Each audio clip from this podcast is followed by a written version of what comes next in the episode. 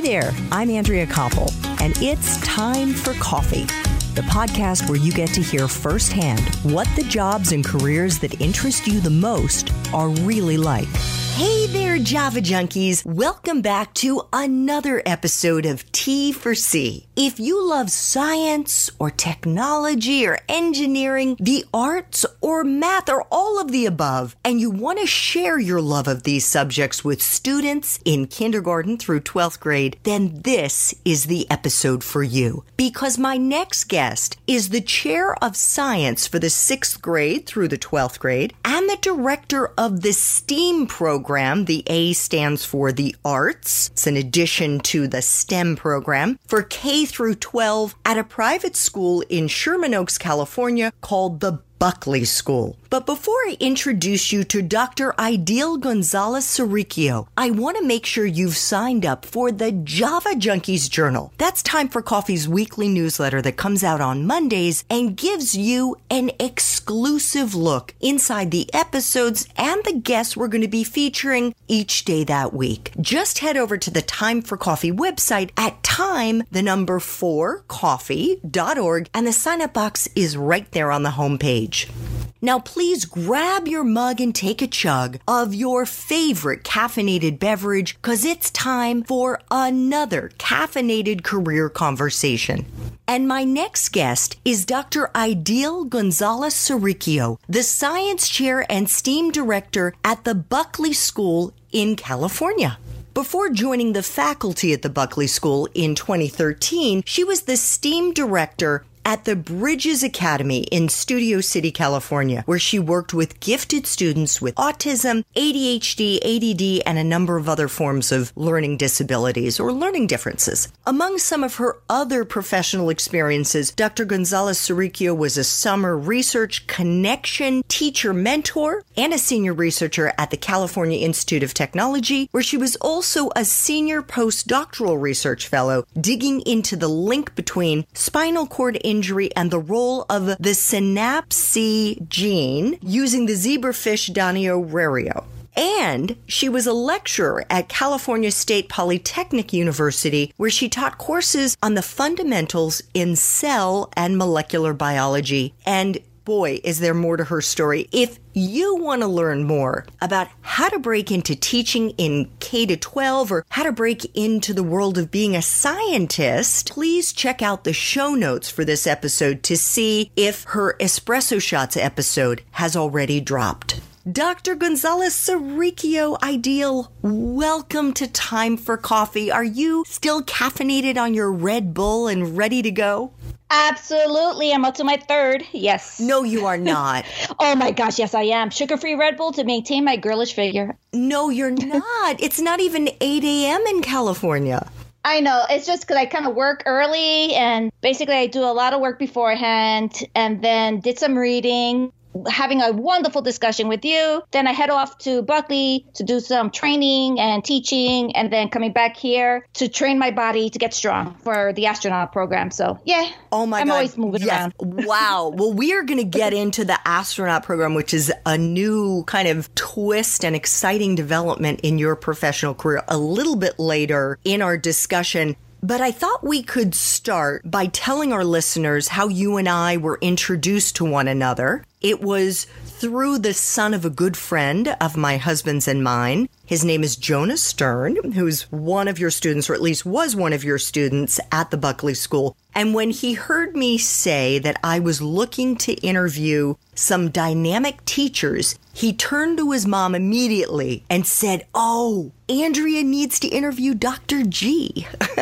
and I am so excited to have this opportunity to speak with such a dynamic, passionate, and deeply empathetic and caring educator like you. Oh, thank you. I try. Well, my goodness. I have to say, since we've already recorded our Espresso Shots episode, wow, I think our listeners are going to have to have at least a few espresso shots or I'm not going to be a proponent of Red Bull. That's a whole nother episode, but a little something to get their blood pumping so that they're not completely like blown away by the level of energy that you bring to the discussion. And I can only imagine that you bring into the classroom. So before we get into how you found yourself in this field and what you do in your current roles at the Buckley School, Aidyl, I would love to kick off our caffeinated chat today with you kind of spelling out for our young listeners why an interdisciplinary STEM program or STEAM program, first of all, what it is and why mm. it's so important and how it's different from just studying science or math or engineering or the arts as separate classes.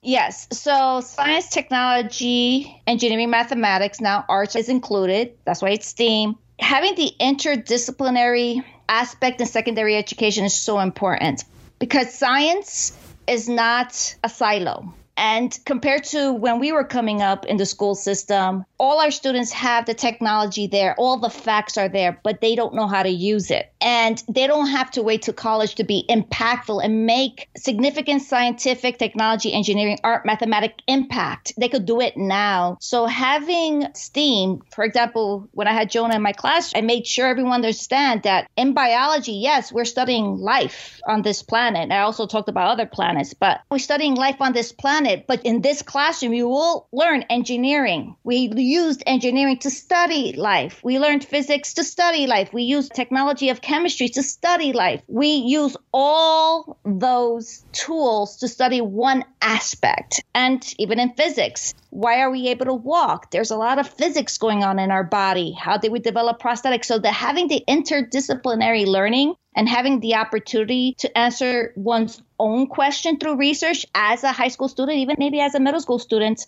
go for it. And that's one of the big things that we are bringing into Buckley or currently is in Buckley. And a group of us are trying to bring it to all the other schools around the nation.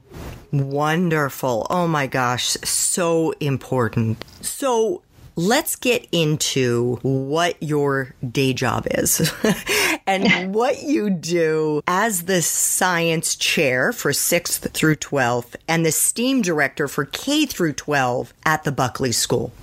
Well, I'm a co-chair, so I have a partner with me, Miss Amos, because I can't do everything. So as co-chairs, we try to complement each other. So basically, my role is bring technology and new research to the department, new opportunities on the new science pedagogies, how to teach, as well as what is out there right now, what's relevant and also try to bring opportunities for them to go into the lab, as well as other science teachers around San Fernando Valley to get into the lab and really learn what's going on there. Because we shouldn't be teaching what we learned 20 years ago. We should be relevant and know how to do it. We also, as one of my um, responsibilities, beside the paperwork, making sure all the materials are present, making sure we're hitting all the deadlines. That's basically a co-chair. As a STEAM director, bringing as much science, technology, engineering, the arts that make all this stuff beautiful and gorgeous and relevant into the school. So last year I was able to bring last year or the year before we were able to bring wheels of the Mars rover from all three of Spirit Opportunity and Curiosity in. We had a rocket scientist in discussing about what's going to be different compared to Curiosity versus 2020 we had an opportunity to go to JPL and actually sit in mission control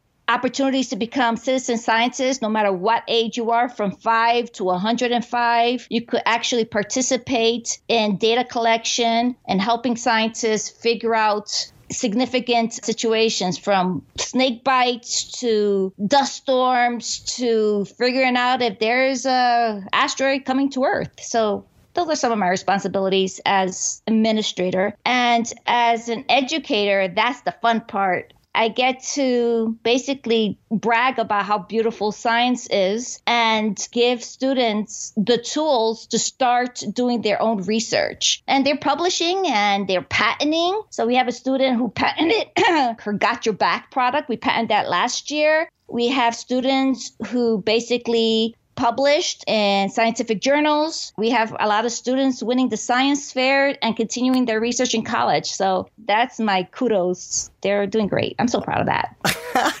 So cool. So, just for our listeners, if they don't know what JPL is, that is the Jet Propulsion Laboratory. Is that Laboratory. Right? Yes, NASA. Yes. And that's in Pasadena, California. So that's why they're building all the rovers. So Mars 2020 currently has its arm on now. So it's getting ready to be shipped to Cape Canaveral, I guess Florida, before before it's being flown to Mars. So oh, wow. a lot of things going on. So I do recommend. Things. Yeah, it's gorgeous. It's so beautiful. Yeah. So, what is a typical day or week like for you? And I know that you also mentor and coach a small cohort of teachers where yes. we're doing this interview in the summer. So, school hmm. is out. Why don't you take us through a typical day or week for you during the summer and a typical day or week for you when school is in session? So during the summertime, a lot of administrative work, making sure all the supplies are on campus. I'm out there. I'm actually still a scientist, so I still read and collaborate with other scientists, like looking at the synapsin 2B. Has there been any more progress? Because I haven't been on the bench because I've been really busy with my son who's going to college now. So looking at synapsin 2B and see how that's dealing with nociceptive receptors and how we could regulate pain with that. Then I'm reading and collaborating with other teachers, actually with Miss Nath from Arizona on how to bring research onto the campus, onto the school campus and collaborate. Then new teachers that are coming into the school, we're training them how to use the new technologies, like how to build a robot, how to program a robot. So I'm actually teaching them building, the electrical, as well as how to program during the school year, wow, I start around four in the morning. I read my emails, read the latest science news because I geek out that way. Then just figure out a new way to convey a particular topic to my students, like for biology or for astronomy. How is it relevant today, the topic that I'm presenting? And I try not to make it boring. So I try to bring magic into it to demonstrate that this is an awesome scientific beauty that nature has for us. Then, for another aspect of my day, we do research. So I have 13 students doing 13 unique research projects that hasn't been done before and they're progressing nicely. We have three hoping to make it to the Intel Regeneron Science Challenge. Then after school, grade papers. There's more kids researching because they need to do some time scale. Yeah, it's a long day, huh? I didn't realize that. then we have some of the kids doing robotics. So I help out with that for FIRST Robotics. So making sure they're robot and they know every attribute of that. And also make sure they know it's not all about the robot, it's also the communication with other teams. Then I come home, talk to my kids, check on the day, check on my husband. Then I do my own research because I'm a nerd that way, work out, then collaborate with other people. I'm probably in bed by two in the morning. Yeah. No, you're not. That's my day. Oh my God, yes, I am because I have to also clean the house. So, yeah. Wait a minute. So you're sleeping like two hours a night? I range two to four hours, especially during the school year. During the summer, I'm getting a good four to six. And is that it's just I'm hyperactive. You don't need that much sleep. I have the gene that I don't need that much. Sometimes I do sleep longer. Sometimes I do get my 10 because my body says you need it. But yeah, it's just there's so much in the day that I want to accomplish. So when I go to bed, I could feel like I did it it's just my genetics. I have to make sure the goals that I set out for the day is done and make sure I stay up a little longer just in case if somebody needs me. That's why sometimes I linger at school a little longer, I linger at home a little longer. I have my phone near me because if someone needs me, I'm there. And it has happened a lot of times. So, Aidyl. You mentioned yeah. that you also teach, and you also yeah. mentioned about bringing magic into the classroom. You've taught honors biology, regular biology, AP chemistry, astronomy, applied science, honors physics, and robotics. How are you bringing magic into the classroom with middle school and high school students, and how is it different teaching the younger students and the older students? So between Buckley and Bridges, I noticed the students have a short attention span, especially since if I'm like the third class of the day, they're not going to hear me. So sometimes bringing in like I do flash paper, I do magic, I bring science magic, as I call it, talking about, oh my gosh, we're going to talk about diffusion. You want me to prove that diffusion is pretty cool? Uh, I say farticles. I'm like, okay, you see the smell? Pretend those are my farts or my farticles. And I could actually make them really energetic with heat. So I try to bring science to life besides, you know, performing magic. Even in astronomy, having resonance using balls or having the kids move or actually talking to an engineer at JPL saying, Yeah, I'm doing this. And then they demonstrate the power, that magnificent machine, magic interaction. That's how I bring it in. And plus, it's exciting for me because I want them to feel how beautiful and exciting and groundbreaking what we're talking about really is. I want them to feel my love for it as well. So it's exciting. How did you develop this style of teaching? And what advice, Aidyl, do you have for those young people listening right now who may still be in college, who may want to get into teaching either before they listen to this or now? How do you recommend they try to connect with their students? That's definitely being you, your authentic self, bring your past and your path that got you into education, use that as the foundation of how you communicate to the students, the information you're going to communicate to the students, and the life skills you want to communicate to your students. My style of teaching evolved. I wanted to basically have a discussion with my students, be a mentor to my students. I didn't want to just give them the facts and leave because that information that I'm conveying from the four little chemicals that make up you to having the Atlas V launching an important device to another planet, I just don't want to say. I want them to live it and really appreciate it because what's going on now is relevant to their lives now as well.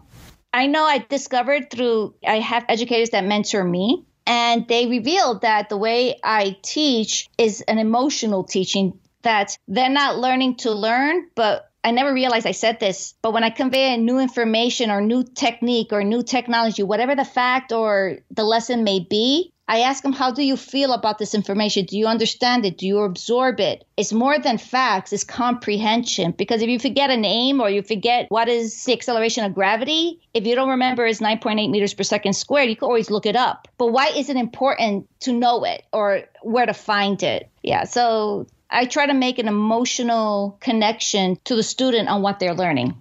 Do you think that helps them to relax and be open to the information? I ask you this because I remember hearing the principal of a school near my home here in Maryland talk about the fact that when young people are scared, mm-hmm. when they're anxious, their brains can't learn. Correct. So, one of my philosophies as an educator is not they know it at that moment and that will make or break whatever their GPA may be. No. I try to guide them through the learning process, how everything connects. All of science, all of mathematics, even history, there is a connection, there's a build to it. And you need to understand how everything is integrated, how it builds off of each other. And let's say through the assessment time, they had a bad score doesn't mean they didn't know it. And with me, I make sure the kids, okay, you had a bad quiz. That could be gone because as long as you learn from your errors, you will have another chance to redeem yourself. Don't worry about it. So, you know, I drop quizzes, I make sure they learn the mastery. And we are an educational system. So, yeah, the mastery comes in at the end, which is like the final. But throughout our journey in a classroom, whatever we are studying biology, astronomy, AP biology, what else did I teach? Chemistry, physics we talk about our journey, how they work together. Don't worry about the facts because, like in physics, if you don't remember a formula or a number, you have it there. So don't worry about that. Just make sure from our journey through quizzes and tests, you learn from them. Yes. It's the mastery of it. And I noticed that my students learn more, understand more, and retain more versus a different style. When I was experimenting when it's at Bridges, when I was just saying A to B, B to C, they didn't get it as much. So when you have an investment in their education, and their learning process, they feel invested. They feel like you do care and that you're side by side with them in this journey. Their anxiousness, I know I'm not a MD, but their nerves is lowered and they're able to accept the information. Yes. I think this is the way that I would describe it back to you. You uh-huh. want to teach your students a number of things, one of them being how to learn. Yeah. because that is a skill that they're going to take with them through their lives. How to process information, how to solve problems. And in the course of your classes, you're helping them to understand the principles, the fundamentals that are so important in that subject. Absolutely. And that's what the educational system in Finland, Norway, they're not teaching the students what to learn. They're teaching the students how to learn. And that is the difference between their educational system, how it's going so well. The difference between their educational system is very uniform. We have a very diverse population. So again, we have diverse learners, but their philosophy for really top notch educational systems around the world, you can look through a lot of journals out there. Their philosophy, besides the lower teacher student ratios, time to think, but how to learn, not what to learn. And sometimes I think with the current educational system at the United States, everyone is worried what do I need to learn for the test, not how to learn for my life. And once we have that shift, and I know a lot of my colleagues and I, we go to Washington, D.C. to try to convey, hey, we should shift this paradigm from what to how and to appreciate. I could see us kicking butt as a nation in education. Yes, I agree a hundred percent. So you mentioned the Bridges Academy where you also had extensive experience working with gifted students with autism, ADHD, ADD, and other learning differences. You said in our Espresso Shots episode that you yourself were diagnosed, I don't know how old you were, with dyslexia, which for those who may not know means you have difficulty reading. The way your brain sees the letters and the words comes out a different way. So you sure you had to teach yourself how to get around that. For those young people, Aidyl who may be considering getting into teaching and maybe getting into teaching in this world, in this kind of special education world, what would you tell them? How was it different at Bridges from the kind of teaching that you did at the Buckley School? Definitely. I want to just tell you my story of how I found that I have a learning difference. I didn't know until I was in college. Again, coming from the South Bronx, I mean, no one knew about learning differences. Either you were able to stay in the class without disrupting or hurting anybody, or you're not able to, so you were in the special needs classes. And when I was coming up through my education, I was doing okay because I always read the exams and the tests and the homework because we were a bilingual school. But once I got into high school, since they stopped that and my reading processing, I didn't know at the time, I wasn't doing very well. I remember my SATs, I didn't even break a thousand. And I was so worried. I remember my mom and my father. Again, I'm the first one who ever graduated from college in my family. So they're like, graduate from high school, get a little job. That's all they expected of me. That's a success story. I didn't want that because I saw so many of my friends die because of choosing the wrong path right in front of me. And I remember, and I want to just give props to this dean, and I wish I remember his name. He came by to Cardinal Spellman. I went to that high school, and we were talking about science. We were talking about Rensselaer Polytechnic Institute and how I was really interested in that school. But again, I don't think my parents will let me go to college. And he said, you know so much. How are your grades? I'm like, they're okay. I didn't break a thousand in my SATs. And his words made me cry. I remember him say, I want to take a chance on you. You're going to go into RPI. You're going to go to RPI. And I was like floored. I did my interviews. I convinced my parents, can we afford to go to college? We took out a lot of loans. I was working like crazy. And I got into RPI. I was so happy. This is an engineering college in Troy, New York. And that first semester, I failed everything. And I'm like studying 24 7, never slept. I was taking Vivarin, remember that? Vivarin and Oh, Jolt. yeah. I needed to stay up all the time. I was also working to support myself. And I was also a cheerleader. And I was failing. My mother's like, I told you so. I remember I called my mom and I told you so. And I'm like, okay, crap. I thought I was going to be a statistic. Just join a gang, just die by 21. Because that's basically what was conveyed to us, at least when I was growing up. Until I met my boyfriend, now husband, he noticed that I know so much, but I wasn't answering the questions that I was reading. And he grabbed me by my hand, took me to the learning center, interrupted a meeting from Dr. Brown. And I'm sorry I'm interrupting your meeting, but she needs help. I'm all crying. I was just in tears. My boyfriend, now husband, was a learning assistant at RPI. And after several hours of testing, they found out that my dyslexia, I could read the words, but I don't understand what I'm reading. Fun fact every time I, cause I went to a Catholic school, every time I read or read the Bible, I memorized everything. So when they said, oh, what was on page 24, I could recite everything because I memorized it to understand. Mm. So from that moment, I remember from a GPA of a, what, 1.8, I was acing everything. And all I needed was extended time and I had all my books on tape. So that was a pinnacle moment for me because I'm like, I wasn't broken. I'm not going to be a typical statistic, pregnant by 16 in the Bronx and then die by 21. I'm able to do this. And I have to thank my husband, Dr. Brown, and just RPI Invest and the dean, especially taking a chance on me. My own personal accomplishment, like academically, is not my PhD is graduating from RPI with uh, cum laude honors and getting into Caltech because I'm not afraid to work hard. That's never a, thing for me. I know it's going to be forever for I just deal. I work harder than another person, but I'm so proud of that because I thought I was never going to get out of the South Bronx because it was not a pretty sight growing up there. So when I convey that story to my Bridges students and saying, hey, you could be anything. Yes, you may not be doing well, but you're still learning the skills and how to learn for yourself because you're not going to have somebody running a marathon if they have one leg. You're not going to take a driving test without your glasses. So you still need your tools in order to be successful and just doing your academic work. And we connected that way. And while teaching at Bridges, I learned how to differentiate my lessons. Everyone learns differently. So while one is a tactile learner to understand certain facts, another was auditory, while another one was visual, while another one needed to live that moment or communicate using song or movement versus written word. So I love that because if we're not patient enough as educators to work with our students and work with our classroom and see where their strengths and weaknesses are, in order for us to communicate and for them to communicate with us, we're going to lose a lot of fantastic individuals who may be the next Stephen Hawking's or the next Mae Jemison or Katherine Johnson. I mean, you have to be able to be there with them, mentor them, and guide them.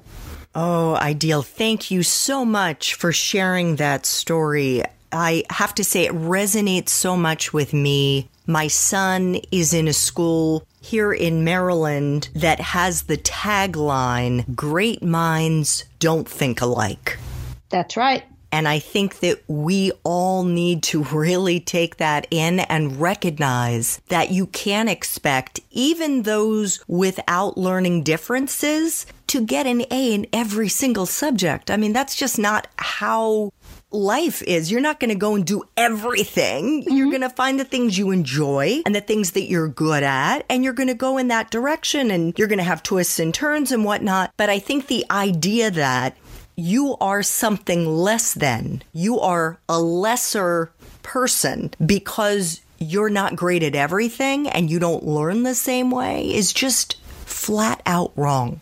I've witnessed it in the lab. So when I was running the lab at Cal Poly Pomona, where I was like a co-PI there, or at Caltech, when I had students come in from high school or first year college students, I ask them a question. I need you to prep a sample, make sure it's at this concentration. And they look at me like, what?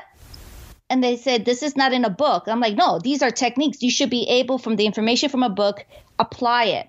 And as I say this, I remember Dr. Tyson's one of his quotes, so one of his TED Talks that he had. He was saying about learners and students and who would he hire and i agree with him because that's who i hire uh, an individual when he's saying okay what is the shadow of a i hope i'm remembering this correctly the shadow given off by a particular tower and there's one person the first interviewer who built the tower he knew exactly how much the shadow will be and all that stuff the next person who came in, who interviewed, according to his story, said, I don't know, but I could figure it out. And this individual went out, measured the tower, measured the shadow, and everything like that, and was able to calculate. And the point that Dr. Tyson, Dr. Neil deGrasse Tyson was stating, in which I agree uh, as an educator and as a scientist, I will hire the person who's able to figure it out. Not because he was able or she was able or they were able to read it from a book, but they know all the skills and all the techniques to find that information. Because if there is a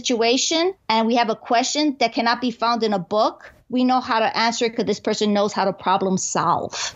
And all of science is cause and effect. And if you're not able to figure out the right questions and how to figure out to test it out, technology, science, all of STEAM will not move forward. And diversity is also important. I want to add this in. Even Scott Kelly wrote it in his book that having diverse learners, even different individuals of different backgrounds, coming together to solve a problem or collaborating, that's when science and technology, engineering, mathematics move forward. And I remember I told this to one of my students. It was during the summer. They were doing an IOI, intersections of identity, and talking about why is it so important to, to have diversity in a given anything. And I described it to them as this way. All right, I'm Puerto Rican, I'm Latin. Let's say we're in a dark room and we have several populations in a dark room, but we all looking with a flashlight only in one direction. No one could find the door to get out. And if no one is communicating, no one will find out where the door is.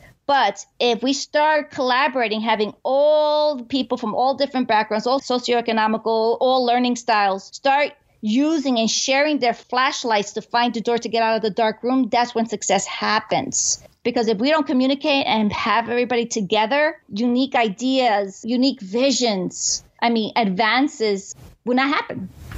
Yeah, I want to ask you, Aidyl, and I want to flash back actually to when you were an undergrad at Rensselaer Polytechnic Institute at RPI, where you got your. Mm-hmm. BS in biology. Just very quickly, yes. did you know what you were going to do with that degree when you graduated? Because I also noticed I think that you didn't go straight into graduate school to get a PhD in genetics. No, I did actually. So I knew since I was a little girl, I swear it was this cockroach. I don't know if Jonah told you this story, but I was seven, eight years old in the Bronx. We had a slumlord, and my sister, my brother, and I stayed in one room. And underneath the windowsill, there was this big cockroach. It was early in the morning and laid something. I'm like, whoa, dip. So I went to check it out and I saw like three little larvae. It looked like worms. I'm like, whoa, it pooped worms. But I wanted to see what happens. And so I remember Thom McAn. I had a Thom McAn box, so I'm dating myself, and I covered it up. I went to school every day. I kept on checking it out. And about two weeks later, I woke up early in the morning and make sure I didn't bother my sister and my brother. I looked at it and I'm like, oh my gosh, there was a lot of little cockroaches everywhere. And one of those larvae, there were little cockroaches coming out. They were coming out white. And I'm like, wait a second.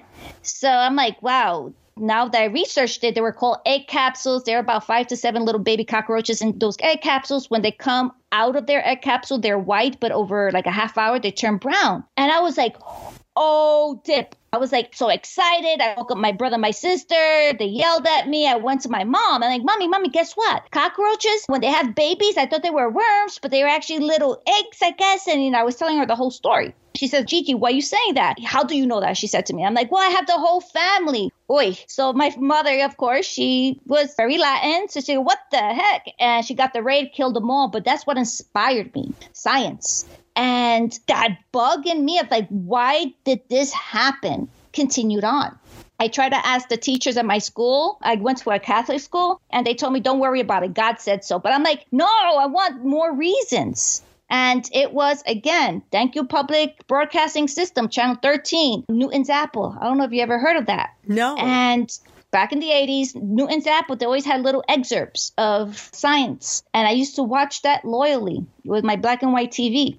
And in Newton's Apple, they had an episode with Dr. Ed Lewis. And I can fast forward with that one too. And Dr. Ed Lewis uh, was talking about Hox genes, homeobox genes, DNA, special coded pieces of DNA that everyone on this planet, animal and plant, has not bacteria, but all of the animals and plants. So these genes pattern us. So make left side, right side, anterior, posterior. And that if you take this piece of gene and put it in a cockroach, it will work the same way we took that piece of gene from a cockroach and put it in us. And I'm like, wow. It was amazing. And I remember him saying, Yep, it's these nucleotides, ATCG, these chemicals. And I'm like, wow, four little chemicals right? I didn't understand what a chemical was, but I understand that the word chemicals and ATCG, the one that he represented, we all have it.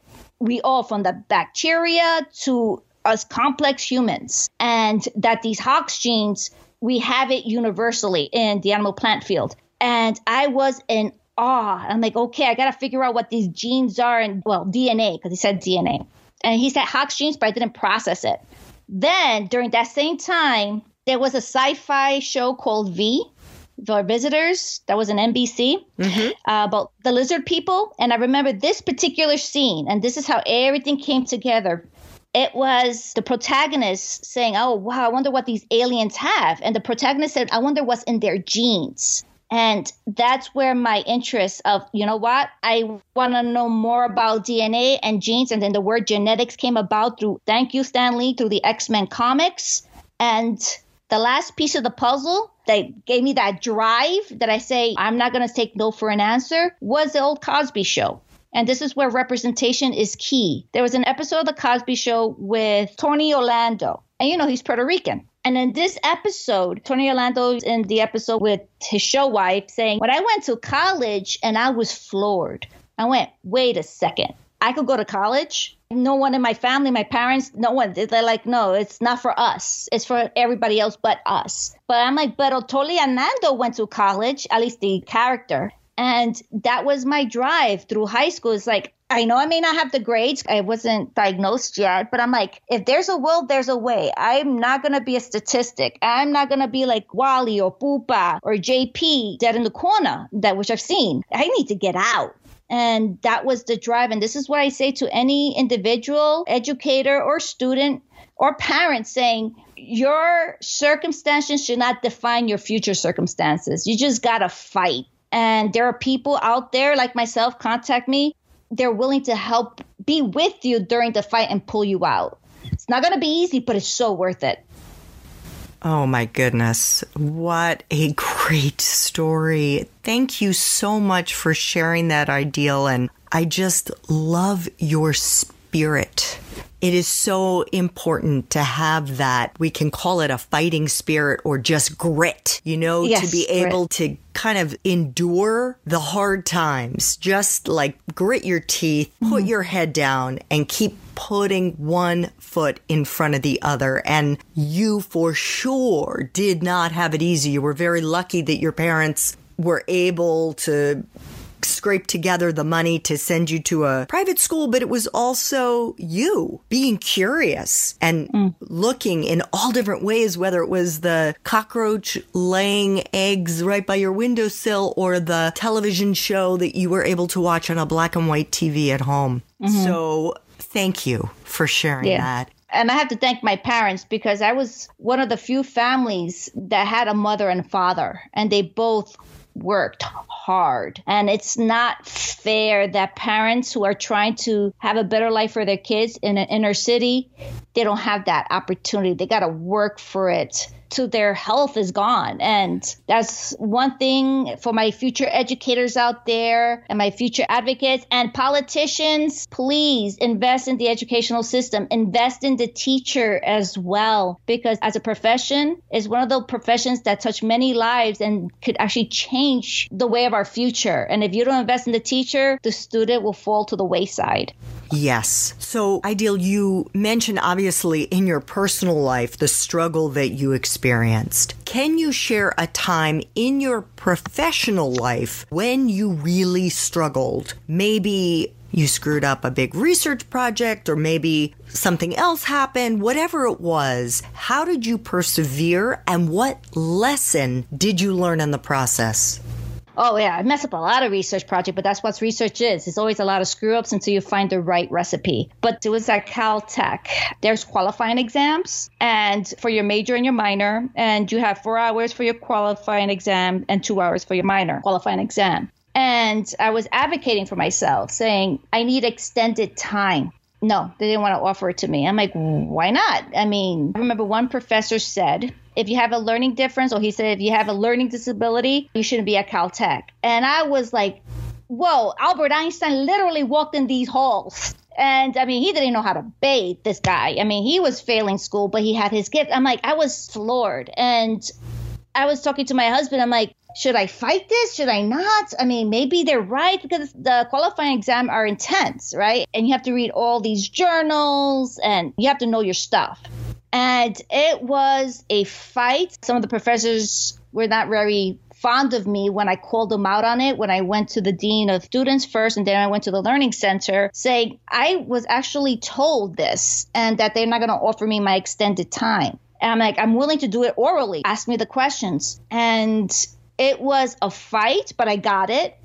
But I mean, I could have scored better, but I scored well enough to maintain in the school, got my PhD. But I would say that was the hardest moment because people that I respected as scientists told me, no, you have something messed up with you, so you shouldn't be here.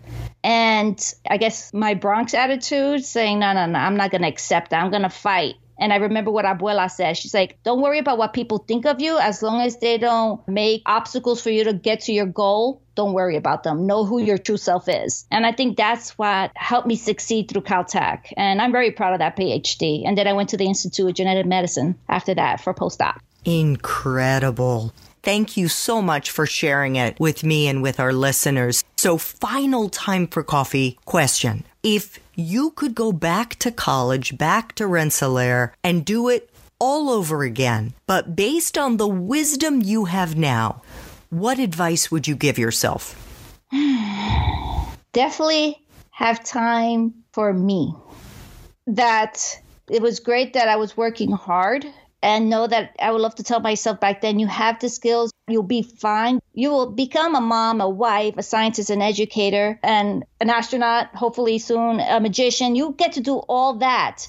So just trust in yourself and relish in the good moments more. I worked so hard 24 7, and I was fortunate that my boyfriend, then now husband, was patient with me, but I wish I had time to enjoy college life, to enjoy those moments of just being a child.